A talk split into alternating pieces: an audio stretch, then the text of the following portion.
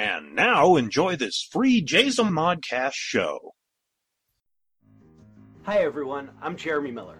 One, I'm Brad Kesten. My name is Jenny Holtzman. This is Stacey Heather Tolkin. Hi, my name is Angela Lee Sloan, also known as the voice of Lucy. Voice of Charlie Brown. The voice of Sally Brown. Peppermint Patty. The voice of Linus on Peanuts. Derek Mackey with Coolwater Productions LLC and Sam Mason are bringing you the first virtual live autograph signing event ever. This is your chance to add our autographs to your collection. We have pictures, Funko Pops, Super Seven figures, private one on one video chats, and a group panel. You can find all the information on any of our social media pages just by searching at Peanuts Reunion on Facebook, Instagram, and Twitter. You can actually also order tickets to our October 10th two-part event on inhouse-con.com.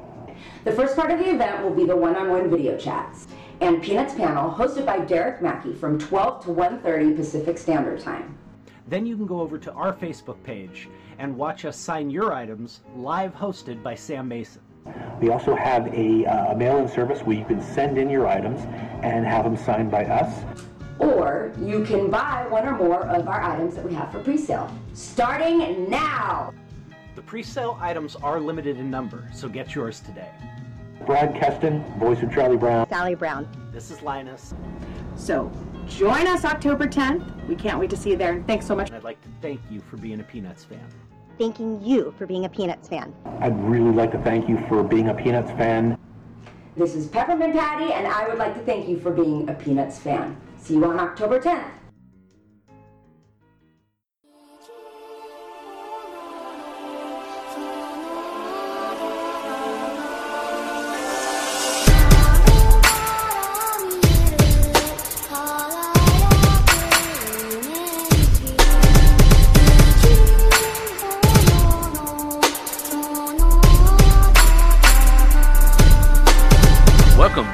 Public Life as an American Nerd. I am your host, David K. Montoya.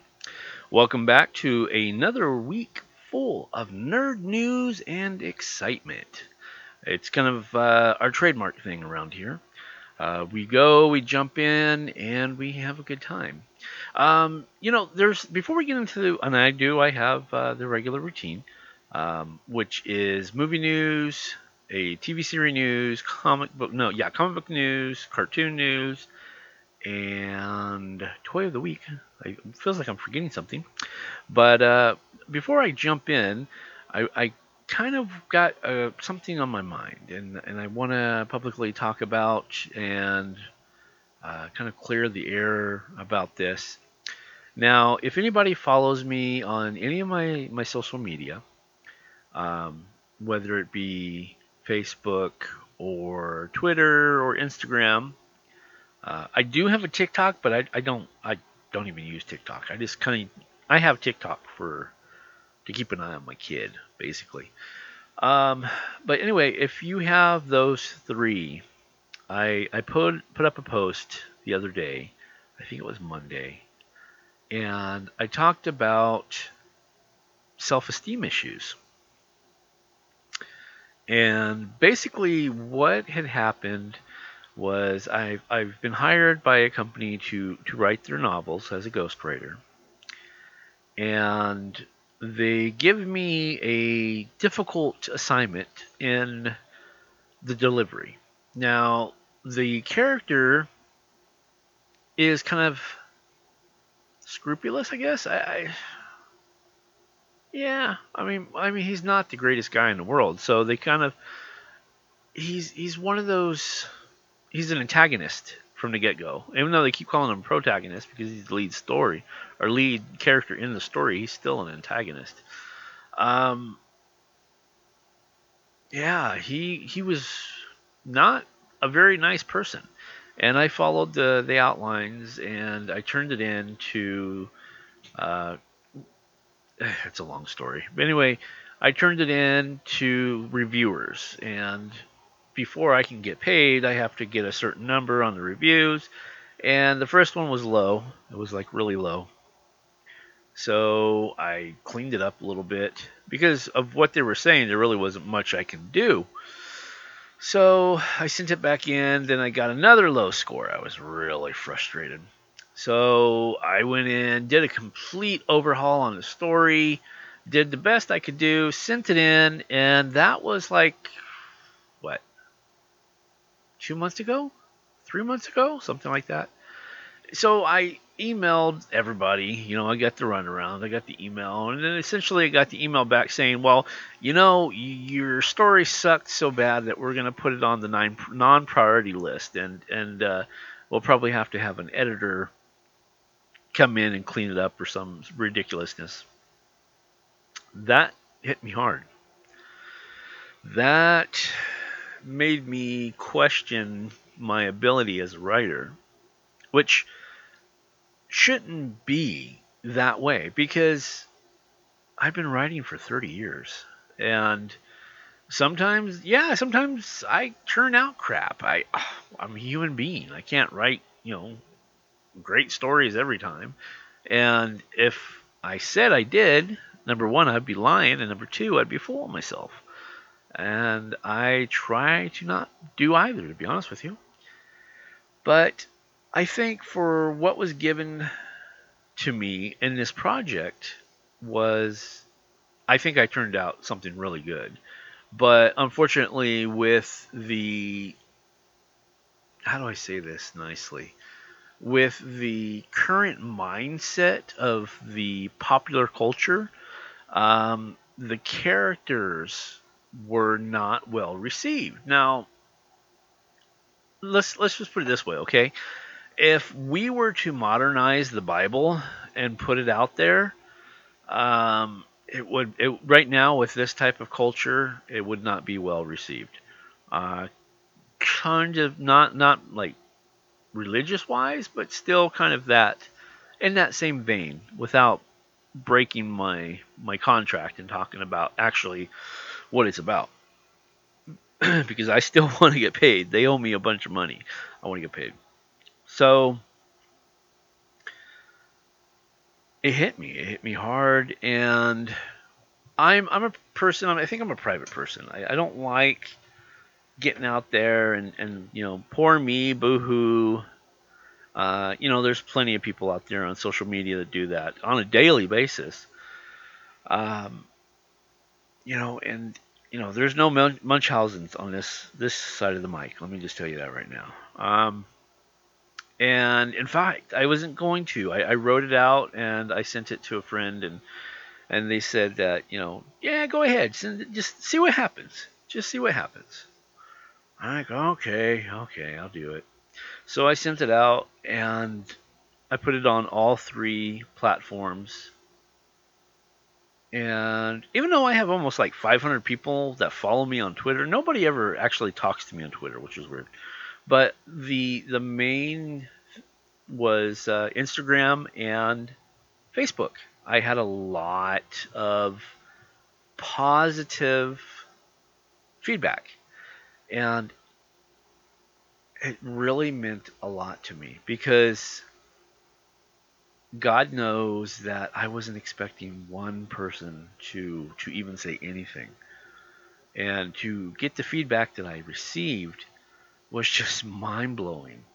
Uh, I I don't I try not to think about you know who listens to my podcast or who reads my stories or who even knows me. You know what movies I've done. Blah blah blah. You know I try not to think about that. I try to be Dave, and I it doesn't matter what where I'm at, whether it be you know here at home being dad or being a friend or being a podcaster or a writer or a publisher. You, you get what I'm saying. I try to stay genuine to who I am. But that, to me, is not thinking about superficial stuff like numbers, like people that actually pay attention to what I say. Um, and the express of support, just like, wow, wow. It just to the point where when I got this feedback, I was now I'm working on um, the missing unicorn in the land of the zombie fairies, and and I'm on uh, chapter 12 at the moment. Well, not now, but I was, you know, and I was setting at the screen. I set that night, I set at the screen. And Tuesday, even though Tuesday I was feeling better, I still sat at the screen. I couldn't I couldn't write. And then something happened today. Um, no, I, I got my time mixed up. I didn't write Monday, most of Tuesday, but then something happened Tuesday evening, and I just started writing. I was able to, or Tuesday afternoon mainly, and I was able to turn out something that I felt was very strong. And it just like, I, I kind of feel silly for letting somebody get into my head like that because I've mentored a lot of people in in the way of writing in in the last 30 years and and I I always tell them, you know, rule number 1 is to have tough skin, but and I'm not going to get personal. I'm not going to, you know, pull out the email and read the email because it, the email to me was a direct uh, insult to me and my writing abilities, but whatever. Um, but yeah, I let them get into my my mind and, and, and play with my self doubt. And one of these days, because we're getting ready to hit the 10 minute mark, uh, and I only wanted to spend like three minutes on this. um, yeah, one of these days I'll explain where the self doubt comes from. But that, I don't know, maybe that'll be a special or something, because that would be a very, very sad, depressing, um, unlike you know what you're used to as far as you know my public life. Um, and then yeah, we'll see. One of these days, uh, I've I've you know hey if I actually do achieve something, well no that's not true. I uh, I did a podcast interview with the Myth Master for the World of Myth uh, a while back ago, and one of the things that he called me, which just like really resonated with me, and to this day it still sticks with me. Uh, what was it? An unsuccessful achiever. And I'm like, damn, that's so me. That is so me. So maybe one day when I'm a successful achiever, maybe I'll write a, like an autobiography or something. We'll see what happens. But thank you to everybody that took the time to A, read my rant, and B, sincerely thank you for your reply. It, it meant, it means, still means the world to me. I was going to say meant, that's past tense. No, it still means something to me right now, this very moment, because it's still relevant to the way I'm feeling. So thank you so much. All right, gang, we are breaking into the 11 minute mark and we are starting the show officially. Whew, okay, um, so if you are brand new to the show, welcome to My Public Life as an American Nerd. This is season four. We do seasons here, yes, because, well, you'll find out how nice and grumpy I am by the time we get to December. Um, I've been podcasting since 2012. Uh, not particularly this show, but I've been podcast. I've been a podcaster since 2012. I have over a thousand podcasts under my belt, and I've always kind of veered to highlight other people, other people's wants and needs. But this, this is for me. I am a nerd. I'm 43 years old, and I'm a nerd. I, I just I don't know how to say it any other way. All right, I'm back. I know it isn't. It won't sound like I was gone, but I actually had to take a quick break because for some reason it is 12 in the morning and my coffee maker started because I have it on auto set because I drink a lot of coffee. Well, particularly I drink uh, keto coffee at noon, so I had it preset for noon. For some reason now it's set for 12 a.m. I don't know. So that's what you heard in the background. It was, if you heard it at all, was the coffee maker. Okay. Anyway, um, jumping back into the show. what we do here is I pull up some brand new nerd news, hopefully something that you haven't heard. I will read an article to you. We will maybe discuss it for a brief moment or two, and we will move along. And like I said in the beginning of the show, we cover a movie news, a TV show news, a cartoon news, a comic book news, and then we do uh, what is it, toy of the week, which yeah, it's I seen it. I was just thumbing through. I wasn't even particularly looking for toy of the week. I was looking for a new Freddy Krueger uh, action figure, and I found it. Not for the Freddy Krueger, but this this this week's toy of the week.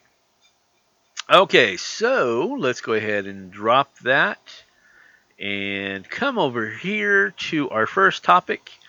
And there's really no intro into it except, uh, you know, Tom Cruise is, has been known to, to do his own thing. And um, he's he's going to be in another movie next next year.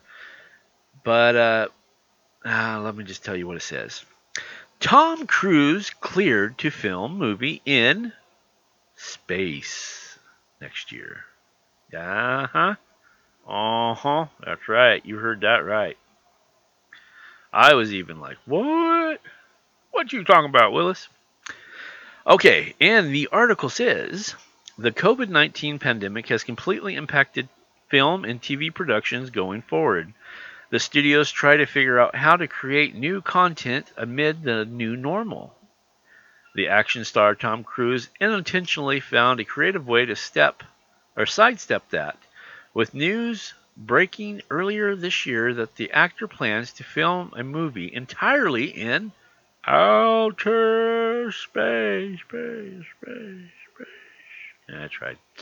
The film would be a collaboration between Elon Musk's SpaceX and NASA, and production would take place aboard an international space station. And now we know when that could potentially literally get off the ground, according to the new report from TMZ. A 2020 to 2023 manifest list Cruise and director Doug Liman among the passengers of the International Space Station. The duo is expected to hitch a ride to SpaceX Crew Dragon rocket and capsule to the ISS, which will launch in October of 2021. The action adventure film, which is still untitled, reportedly has a $200 million commitment from Universal Studios. Days after initial rumor around the film have begun to swirl, NASA Administrator Jim Bridenstine com- confirmed the news, arguing that projects like the film will inspire a new generation of engineers and scientists to make NASA ambitious plans a reality. While the project is apparently in the early stages, it does feel pretty on board for Cruise, especially given his history with other stunts. Just within the Mission Impossible franchise, he's clear, he's climbed skyscrapers, hung from the side of a plane, hung out a helicopter. That latter film briefly had to shut down production when Cruise broke his ankle leaping across rooftops. That's that's some pretty hardcore stuff. I just wanted to keep going because I know I'm not doing this again, Cruise said of the stunt in 2018 interview. I had to go into full rehab. I had friends calling, "Oh man, you want to come down for the south of France?" I had to reply, "I got 10 to 12 hours of rehab." Yeah, that sucks. I spent years training for these things, and I have been doing them for years. So we do everything we can possible to limit any kind of mistakes. And we are very thorough about how we approach these things and calculate it, Cruise explained. When you're going there are times I'm not wearing a helmet and we are going high speed. What do you think about Tom Cruise's official plans of making a movie in outer space, space, space, space? Eh, again, I tried. Oh, okay. So, yeah, there we go. He is going to do a live action film in the International Space Station. And I say, why not? You know, people are so. Uh, how do I say this? They are still paranoid about getting sick, and I think space is. Well, neither A. You one, it's he's gonna take it up to everybody in space, or B, he'll be perfectly fine. Um, okay, so let's go ahead and just move right along here as we say goodbye to a favorite TV show. Uh, it ran good six seasons, but it's going bye bye now.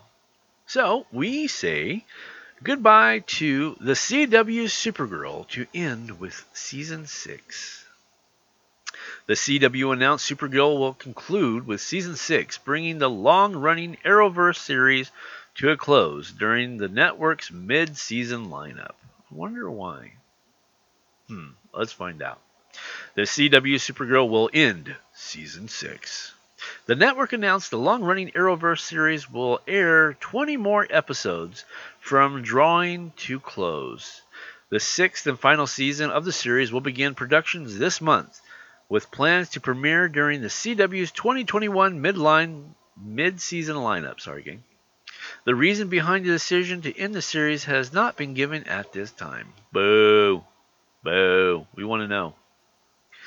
Supergirl debuted on CBS in 2015 before making the unprecedented network move to the CW for its second season. In the wake of this shift, production moved to Los Angeles, California to Vancouver, British Columbia to join the CW's other DC TV TV shows. Ooh, try to say that again, folks. Filming will remain in Vancouver through the show's final season. Okay. Yeah. Uh, I heard that Vancouver has a really good uh, tax incentive for TV shows. In the first season, Supergirl introduced Melissa Benoist as Supergirl. She became a hero to National City with some help from her adoptive sister, Alex Danvers, and DO director Hank Henshaw, who was later revealed to be J'onn J'onzz, the Mar- Martian Manhunter. Over the course of the series, she has been joined by other DC heroes, including the Legion of Superheroes, and Nia Dreamer Nal, the live action transgender superhero. In March, Benoist announced she and her husband Chris Wood would be expecting their first child together. Based on this, production of season 6 was delayed to accommodate her pregnancy, as additional time included her maternity leave. As a result, Supergirl will air its final season as a mid-show or mid-season show. Due to the adjustment schedule, the CW's mid-season is expected to launch sometime between April and June of 2021. Although Supergirl itself won't return after season 6, the show's legacy will live on in Superman and Lois, the CW's new Arrowverse series. Superman and Lois will pick up with Tyler Hoechlin is Superman, who has been introduced in the Supergirl season 2 premiere after he moves back to Smallville with his wife Lois Lane and their two teenage sons. These or this version of Superman played a critical role alongside Super Cousin in the last year's Crisis on Infinite Earth crossover.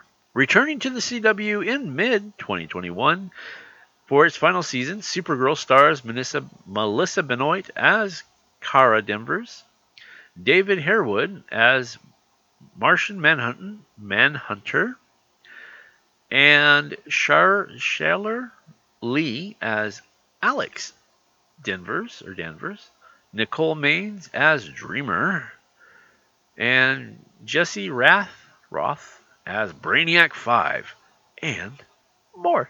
Yay. So what I'm thinking here, gang, is that simply, I don't know, maybe she might be finished with acting for a while, you know, to take time to raise her kid, and um, you know, she can't do the rigorous schedule of filming a TV show all the time.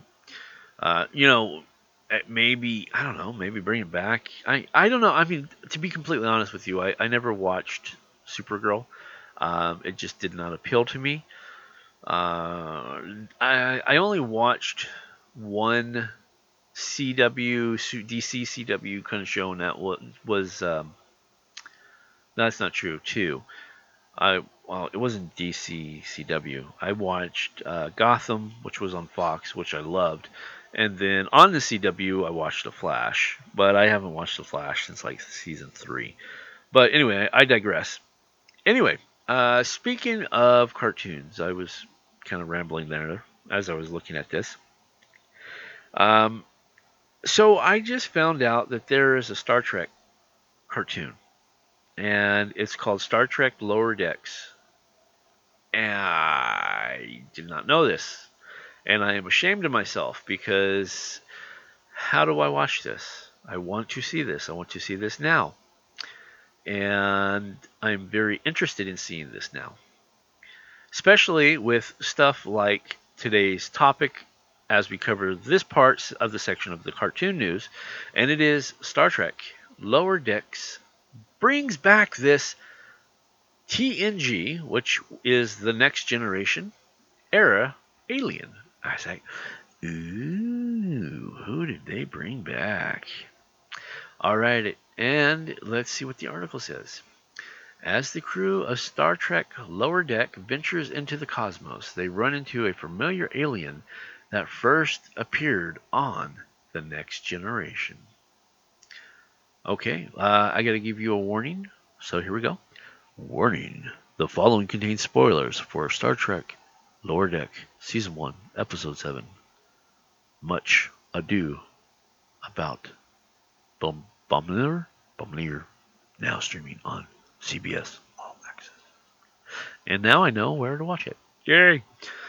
Okay, so it says every episode of Star Trek Lower Decks has been packed with references to previous television series and films from iconic science fiction franchise, from the original live action to animated series to Voyager to Deep Space Nine.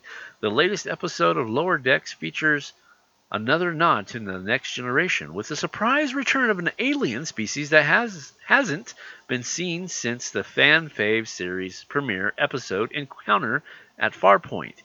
A space jellyfish that needs directly raw energy. Oh, I remember that. Oh, okay. Sweet. Cool. That's very cool. That's a good nod.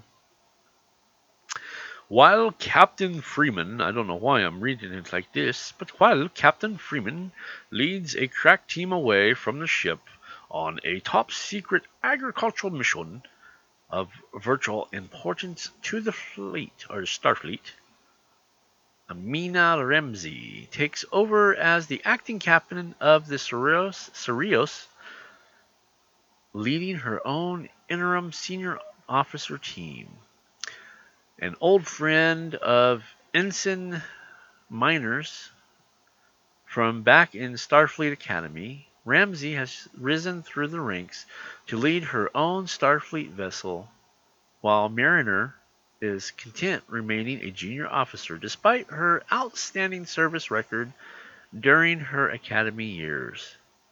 While disappointed in Mariner's, lack of ambition, the two women leap into action when they rendezvous with fellow Starfleet vessel the Rubidox.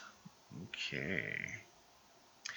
Finding the vessel adrift in the international system, including artificial gravity, non-functional, non-functional, Ramsey and Mariner lead a way team to board the vessel and investigate. The two officers learn that Rubido crew that the starship has been infiltrated by a creature that consumes raw energy and they turn off power to get it to growing faster. Yep, I'll remember. However, another team separate from Ramsey and Mariner are unaware of this and restore the vital ship's system, reawakening the creature. So Mariner takes a point to coordinate a rescue of Rubidox, Rubidox or Rubido, we'll figure it out, uh, crew by bringing them back to the Cerritos as the jellyfish bursts from the starship and depart into the cosmos. Hmm. I see a theme this week. I didn't even realize it. Interesting. You know, because you know Tom Cruise is filming in space, and, and now we're we're doing Star Trek. You know, space. In space, space, space, space. Uh, all right. I'll try again next time. All right. The massive cosmic jellyfish is nearly identical to the, a similar creature seen when Captain Jean-Luc Picard first took command of the Enterprise in The Next Generation. The omnipotent, omnipotent, good gosh, that was hard to say, omnipotent being Q selected Picard to serve as a representative for humans. Upon which he was levying judgment, Picard decided that Farpoint Station was actually built on a dormant jellyfish and that attacking aliens was actually its mate. Reviving the grounded jellyfish with energy directly from the Enterprise, the two aliens were reunited and departed with a begrudgingly satisfied Q deciding to spare humanity. For now. I remember that episode. The jellyfish is yet another deep cut from the vast Star Trek mythos and continues to demonstrate the lower decks is a love letter to the series that comes before it. Normally, references like this are little more than small allusions and gags, but with John de Lancie confirmed to reprise his role as Q in the upcoming episode of Lower Decks, perhaps Mariner's compelling a similar task to the Q's continuum line frenzy may be enticing incident to put the Cerritos on their radar. And with the crew of the Cerritos less capable than the Enterprises, Q may judge humanity as lacking this time around. Mm. Okay. And of course, you can go check that out on Thursdays on CBS All Access. Okay, that's that's pretty cool. Uh, I will totally. What are we at? Would they say seventh episode, something like that? Let me jump back up here. Yeah. So we are going to. We'll, we'll check it out. We'll check it out. Um, yeah, looks good. So okay, now let's see. Yeah, I don't know. I was just think trying to think how how Supergirl tied in the mix between the theme of space. With Supergirl came from space. There you go. Yeah. I'm not Batman, but it works. Yeah. All right. I I'm delusional. it is. What time is it? It is like uh shoot, 12:22 a.m. at the moment. Okay. Uh, let's see. So, if anybody knows me, knows that I'm a huge X Men fan. And if you don't, the backstory is is that um, my cousin Michael used to come from Washington during the summers, and I I live here in California. I've lived in California all my my life, basically. Um, well, all my adolescence, I was here in California. And he would come down from Washington, and he would have these comic books, and we would just check them out. And I couldn't read them, to be honest with you, because I, I couldn't read that well, but I always liked the artwork. So I, I became invested in what kind of story I could pull from the artwork. So in 1987, I was 10, and I was introduced to the X Men, and I've been uh, a fan of the X Men since 1987. So I've been a fan of the X Men for 33 years. So that is probably why I don't pull up a lot of X Men news because, like, I get a lot of flack from the last time. It was like last season I pulled up an X Men news, and I just kind of griped. I mean, I, I did. I griped because I was very unhappy with the way things were going. And uh, so I, I was like, eh.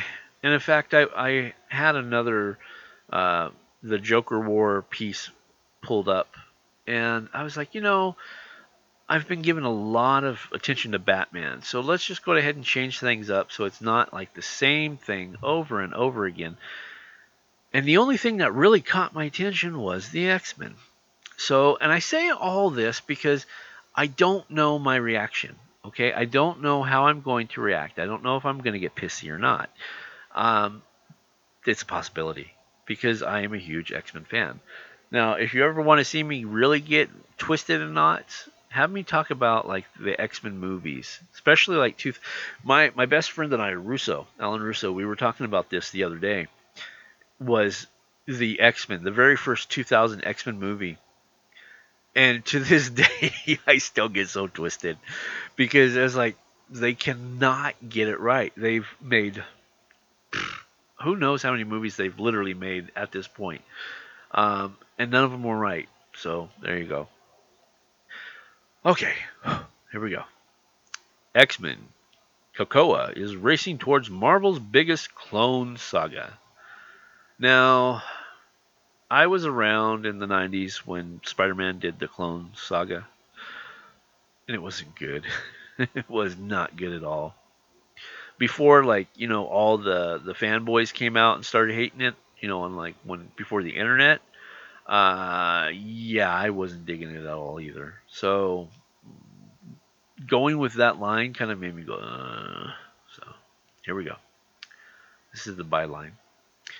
There has been an increased number of clones created recently by the enemy of the X-Men since House of X. There has the potential to spell disaster. Now I have to. I'm looking at this artwork, and I, I hope they tell me who's the artist here.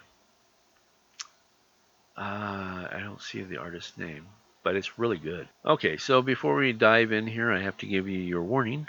Warning: The following contains spoilers for X Force number 12 by Benjamin Percy, Bazadu, Guru EFX Tom Miller, VC's Joe Kamagam, Kamamagna, X Factor number 3 by Lee Williams, David Ballon, Israel Solva, VC Joe Kamamagan, Magna, and Hellion number 3 by Zeb Wells, Stefan Sivoa, and David Kroll, now on sale. The clones have become a way of life with the Marvel Universe. This trope goes back to the infamous and polarizing Spider Man clones featured the more readily accepted clones created by Mr. Sinister in the world of the X Men. As it stands, the newly established mutant nation of Krakoa may be poised to enter into a new clone saga that might be the biggest and deadliest yet. Okay. While Mr. Sinister, or at least one of his clones, is part of the Quiet Council of Krakoa, his clone factory is hard at work. In the pages of Hellions, the Green Goblin, Marilyn Pryor, is at Sinister's clone farm, and she has a massive undertaking in the process. She is creating clones of the original Marauders and plans to send them to Krakoa by the thousands for a second mutant massacre. Do I want to go into it? Okay. Um, Madelyne Pryor, the Goblin Queen, she is. Uh, I said Green Goblin. I meant Goblin Queen. Sorry, guys. Um, she's a clone of Jean Grey. There, I said it. Okay, that's all I'm going. That's all I'm saying. Unless it was changed, that's all I know. Okay? X Force knows war is coming as well from, from the forces of Mikhail Rasputin. Oh, he's back, huh? And the anti mutant organization Xeno with an X. X E N O, Xeno.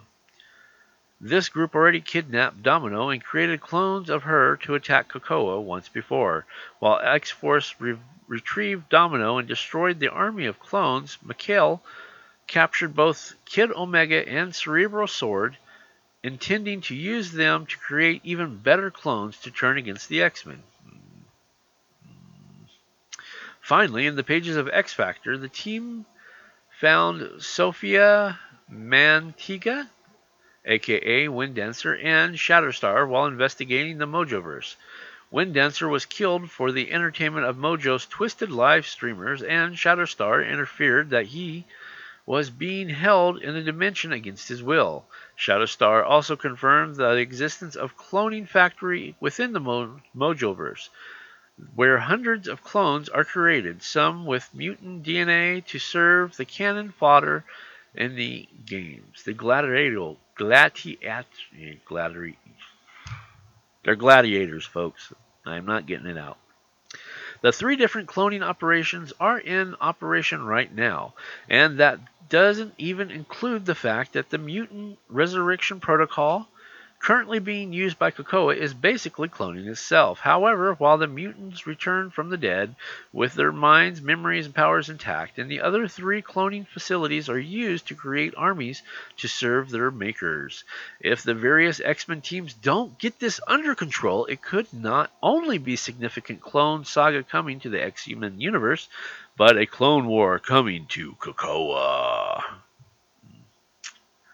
Okay. Um, I'm not digging this artwork. I'm, I'm just being honest. I'm not digging the artwork. I guess that's the cerebro sword. Uh, no. Uh, see. Nope. Okay. Next. Both the Goblin Queen and the mutant haters at Xenos are creating clones for the same reason. Separate from each other, Xeno has already infiltrated and attacked Krakoa once, and they were able to get the Cerebro Sword in the process. There were casualties, but not enough that the Resurrection Protocol couldn't be or bring them back. The Goblin Queen is recreating the Marauders, and she wants to kill as many mutants as she can with her clone army. It appears that she even has her former lover Havoc under her sway. Now, guys, um, this gets really weird. Okay. Again, I don't know if they've changed it, but this is this is what I know from reading comics for 33 years. Okay, so when when everybody thought Jean Grey was dead, right? The Phoenix Force came in, spun her in a cocoon, put her in the the the what is it? The Hudson River, and that was it. They thought she was dead, right? Okay, so Sinister created Madeline Pryor to get to a very depressed Scott Summers, aka Cyclops. Obviously, he sees her, he falls in love with her. They get married, and they have a kid named, wait for it, Christopher Nathan Summers, aka, wait for it, Cable. Yes, she is the mother to Cable, and it has not been mentioned once, okay? So she goes bat crack, you know, bat crap. There we go, bat crack crazy. I'm trying not to curse. And uh, you know, Cyke's like peace out. You know, he he does one of his his things. And uh, his brother Havoc, like, I got you, I got you. I, I'm the younger Summers. I got you. And then they had a, a fling. Yeah, that was that that stuff is straight out of Jerry Springer, but I am not kidding. That's the way it happened in the comics. I don't know if it got changed, but that's the way it was. So they didn't they haven't even mentioned the fact that the Goblin Queen is Cable's mother. Okay? Just throwing it out there. With three separate uh, formidable opponents creating their own clones, it seems almost inevitable that the X-Men to get caught up in their own version of the clone saga. If any of these enemies are able to launch a clone attack on a massive scale, the X-Men could quite possibly end up on their knees deep in bodies. And that's pretty much what I'm going to say, and that, that's it with this this one. Um, I think they're doing that because they can kill like a mess full of mutants, and they don't have to worry about it. You know, they're like, oh, it was just a clone. You know, no big deal. Peace out. Um, I don't know, guys. It, it, honestly, it doesn't sound that bad. The artwork that's being shown on this with, uh, I think that's Doctor Strange. I'm not sure. That's weird. I don't know who that is, but I know that's Beast. I know that's Wolverine. I know that's Cyclops, or not Cyclops, Colossus, and that's some amazing drawings. But when you roll down here, and well, there's a picture of the Goblin Queen. That's some great artwork too. But you go a little bit further down, and it's panels from the artwork, and it's I'm, I'm assuming it's Mikkel. Now Mikkel, which was not touched on in this article either, Mikkel Rasputin is also the brother to Peter Rasputin, aka Cyclops, or not Cyclops. Good God, Colossus. Uh, also, Illyana Rasputin, which uh, is the the younger sister to both, wasn't touched on. I want to find out more about the cerebro sword because that seems very unlike. It's it's very un X Men like. You know, a sword. Uh, yeah, no. Because to me, X Men has always been like modern as far as their weaponry, and to to bring in a sword feels very outdated. Like I don't know. I am doing my best not to rant, folks, um, because you know I'm a big fan. But I'm going to go ahead and I'm going to leave that where it lies, and we're going to jump over here to Toy of the Week, which is the BigBadToyStore.com, and I am obligated to say that I don't get any type of endorsement from these guys. I don't get no cash. I don't get no recognition. I don't even think they know I exist, to be honest with you. But they they have the best prices. They have the best merchandise, and I buy my stuff from there. So that's why I always come here to the Big Bad Toy Store. Uh, again, I'm not getting no no type of pay. I'm, this is not a commercial. This is legitimately me finding stuff that I can share with you. Now, there has been a couple times where I found other uh, action figures, toys that were not here. So I, I will go outside of the, the website, but this is my preferred website that I use because I, I just I, I've had nothing but good come out of this. Okay, so with all the information going around, um, you know, because there is a season two of Mandalorian coming out. They just dropped the trailer. Um, we at the Jazelmon Dark Myth Company just announced that we are going to have uh, a, a, celebrity from the Mandalorian be at PCE. So there's a lot of Mandalorian talk, and that was fresh in my head. And as I was looking through, I only rolled down a, a little bit, and I seen this, and I was like, oh, we got to, you know, we it, it fits in with the Mandalorian talk. And it is the Mandalorian Bounty Hunter Collection, the Child Pushing Button, and Ride Moment 2 pack by Hasbro. Brand, of course, is Star Wars. Now, before we get into this, it is a pre order. I always do pre order. Uh, and that's simply because if you listen to this next week, or week after that, or week after that, you still have the same opportunity that a person does right now listening to this. Uh, and I always try to make it fair. I always go into the pre order. Now, as I'm looking at this, uh, I'm thinking of season one, you know, because uh, the child, Baby Yoda, he keeps wanting to push the buttons, keep push the buttons, keep push the buttons. Well, there's one of him pushing the buttons with a smart look on his face, and then him riding along in a knapsack slash backpack, and he's got his ears back, and he looks like he's having a blast. And they are actually absolutely adorable, to be completely honest with you. Um, I don't believe they're adjustable, but we'll get down to the product description in just a minute. And it is very adorable. Um, and it is a two pack, so they both come together and they are for uh, ages four and up. And let's go ahead and scroll down to the product description. And it is from Hasbro's Star Wars Collection, the Bounty Hunter Collection, the Child Collection 2 pack. Is inspired by the super cute character from the hit Disney Plus series The Mandalorian.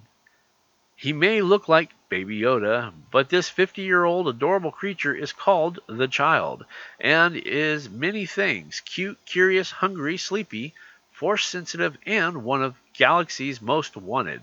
Fans can start their own collection of this adorable character in poses inspired by iconic scenes from the live action streaming series. So, yeah, they're not movable. The two pack is, is uh, posed out cutie features, the child pushing a button, and writing moment poses. It's hard to decide which one's the cutest, and our hearts just burst. The feature product is that they're only 2.2 inches tall, which is roughly about 5.58 centimeters. They are made of plastic, and it is from the Mandalorian TV show. They are great to start a super cute collection and collect them all. Now, what comes in the box is a there's two. There's two child figures. Now, also it is mandatory that I read this. It is the general safety warning. product sold by this website may be intended for adult collectors. Products may contain sharp points, small parts, choking hazards, or other elements not suitable for children under 16 years old. Now, I read that, but I did tell you that this is approved for four year olds. Now, you're like, okay, so what's the price? Now, let me hit you with the price. Now, you're going to pay $16.99 for this. And basically, what it comes down to is what? 850 a box because again it comes in a two pack and um, i don't know i i might i I, I've been trying really hard not to spend a lot of my money, but I just might break down and buy this bad boy. It is absolutely adorable. My personal favorite is the one where he's pushing the button because he, he looks like he's getting away with something. Uh, also, just to let you know, there is a standard and shipping cost, and there's a collector's cost. And if you wanted to go that route, it's two bucks more. And pre-order notes, of course, says that the Arrival date is an estimate, not a guarantee. No payment is due until the product is available to ship, and the item may be canceled anytime before the payment is due. Now, it is due to be out November 2020. So, like I said, you know, there's plenty of time. Go to Big Bad Toy Store, pop in Mandalorian, the Bounty Hunter Collection, the Child Pushing Button, and and that's an ampersand, not actual A N D, but ampersand. Ride Moment two pack, and check it out. And you know you can set on it for literally a couple months before you decide that, hey, you know this is something that you want to do, and it's 16 bucks. Okay, that's that's not expensive at all. All right, gang. I think I am finished for this morning. I am tired, so I'm going to call it a day. Thank you so much for coming in. Thank you for letting me talk about what was on my mind as far as the writing. And uh, just to let you know, I don't know if I actually said this or not, but I did complete chapter 12, which will be available tomorrow on theworldofmyth.com. And it is the the uh, missing unicorn in the land of zombie fairies number 12 which is by me david k montoya and you are absolutely welcome to go check it out for free the entire magazine is for free and that comes out tomorrow at www.theworldofmyth.com. All right, gang, that is it for me this week. So, for my public life as an American nerd, I am David K. Montoya, and as always, I bid you одни